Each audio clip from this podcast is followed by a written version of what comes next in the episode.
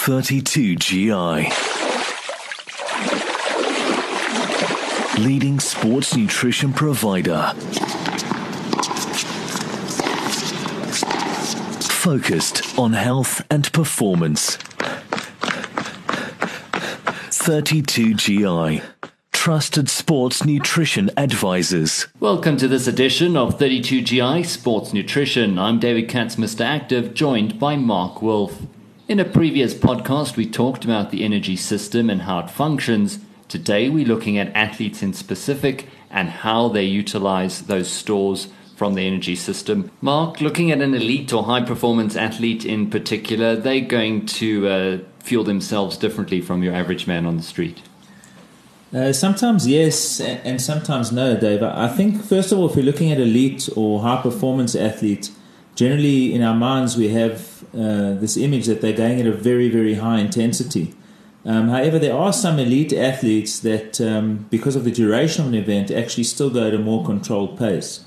And but let's have a look at the high intensity performing athlete. So somebody is doing a shorter distance event and going at a much higher intensity over that shorter distance. In other words, they're going probably above threshold, and they're getting very little oxygen into their system. So in the previous podcast, we discussed the different storage tanks, well, the different fuel tanks, and that being glycogen and fat.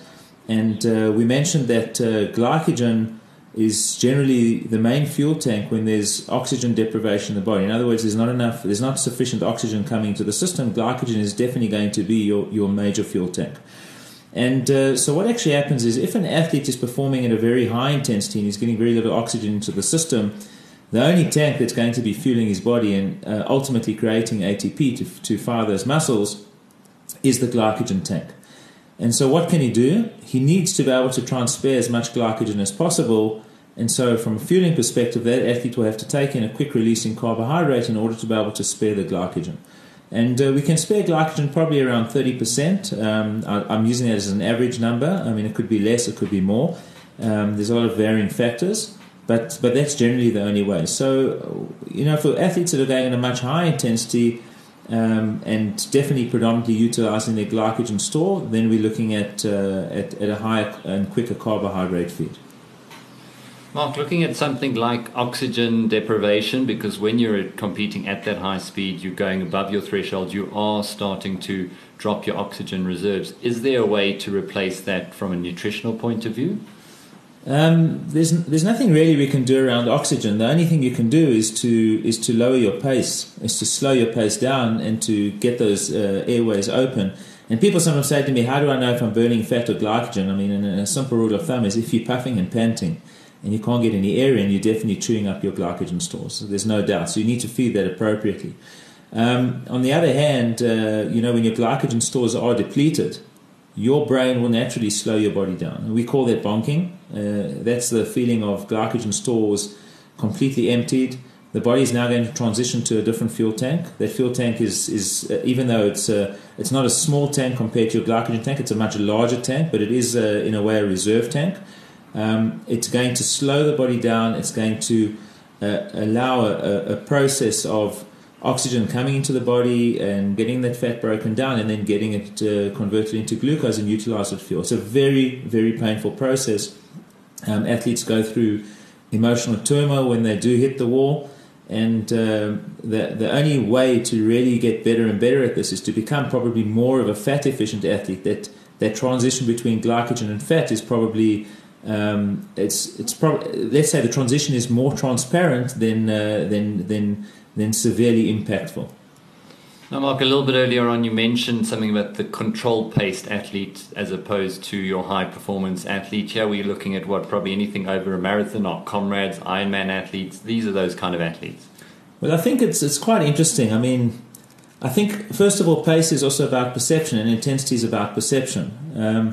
If we have a look at a Kenyan marathon runner, you'll never see these guys taking gels en route. I mean, these guys, yes, they hydrate themselves and that, but they're not getting really anything into the system. They're running at a pace which, I mean, even though it's around 20 kilometers an hour, for some of these athletes, that pace can be sometimes controlled, sometimes not controlled. And they're basically just trying to rely on their glycogen stores to get to the finish line. And that's why after a 2-hour marathon or 2 1/4 hours, depending on the time, generally these guys are finished and they're not going to carry on for much longer. But now, let's say the distance of that event increases, okay? And these elite athletes now have to go and run an ultra, so 56, or even if you're looking at a Comrades Marathon distance, which is an 89-kilometer run, suddenly now you realize that there is no choice but to run or to perform at a controlled pace.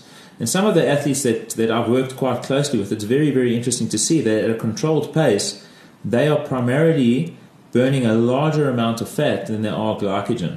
And we did some testing on some elite athletes in South Africa, and what we noticed was that, these were elite athletes, when they were running at about 4 minutes a K, interestingly enough, their fat oxidation rates were very, very high, and they could go on water for about 3 to 4 hours quite easily.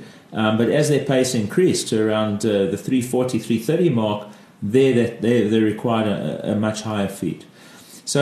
So control pace athlete, you'll find them more over the distance events, or also over this. You'll look at social athletes. Social athletes, I often say the difference between a social athlete and an elite athlete is sort of that mental barrier to push yourself into what I call the dark zone, or to that dark side where you really are putting yourself into a world of pain and you're holding it for a long period of time. And it's a very emotional place to be. There's a lot of people that are very afraid of doing it, and they're controlling their pace consistently all the time. Based on the kind of pace that you're performing at, that will ultimately determine the type of nutrition you should be taking in. If you are going at a very controlled pace, there is absolutely no reason to spike your blood sugar significantly, because that's going to lead to what I call the roller coaster ride. Up and down, feel good, feel bad, and ultimately it can also lead to GI distress because there's a glucose overload in the system. So you really need to try and differentiate between these two major types of athletes, one performing at a very high intensity and then one performing at a more controlled pace. And then obviously you get what we call a combination athlete, somebody that's maybe starting a race out at a very controlled pace, but then they're going to use the other combination of upping the intensity towards the finish. In other words, them going and performing at a much higher intensity, and maybe the feed will vary to support those two different efforts. But it really, really depends on the type of athlete you are, and that will ultimately determine, pace will determine feed. Mark, just going back to something you said also a little bit earlier on, looking at glycogen depletion. If you're a Kenyan and you're running at around 3 minutes a K and finishing a marathon just over 2 hours, or if you're running at 6 minutes a K and finishing it over 4 hours, who is going to deplete their glycogen sources first? I think, again, it depends on what that particular athlete is going through from a pace point of view and what's happening to his body at that period in time. So if a Kenyan runner is running at 3 minutes a kilometer, he might be oxidizing quite a large amount of fat, okay, along with the glycogen, of course, at that particular intensity. When he ups his speed even more, and these guys sometimes do go under 3 minutes a K in the last couple of kilometers of that event, then predominantly he might be tapping into his glycogen stores fully, and fat just doesn't become available at all. But depending on the percentage of the fat utilized, he will be sparing, obviously, a certain amount of glycogen. And that's why, so a Kenyan runner might not just fall flat at 2 hours. He might fall flat at 2 hours and 15 minutes. It all depends on how controlled their pace is. And if you think about a marathon, it's really a war of attrition. These guys are all running at a fast pace, but nutrition plays a very critical role, or actually pacing yourself plays a very critical role.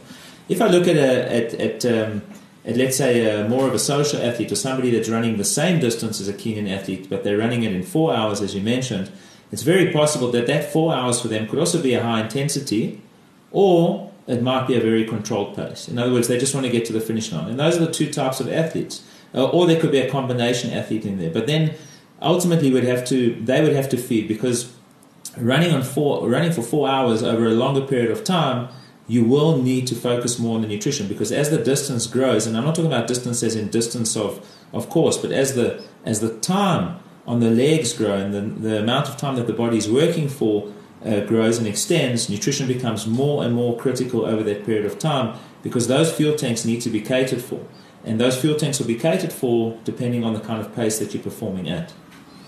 Well, Mark, another fascinating podcast, and if you want to hear some of our previous podcasts or to find out more about the products, go to 32gi.com. Also, if you want to get questions into Mark about nutrition, go look at Coach there is, you can ask the coach on the website. So plenty to do there. But thanks for joining us on this episode of 32GI Sports Nutrition. From myself, David Katz, Mr. Active, and Mark Wolf, we'll catch up with you next time.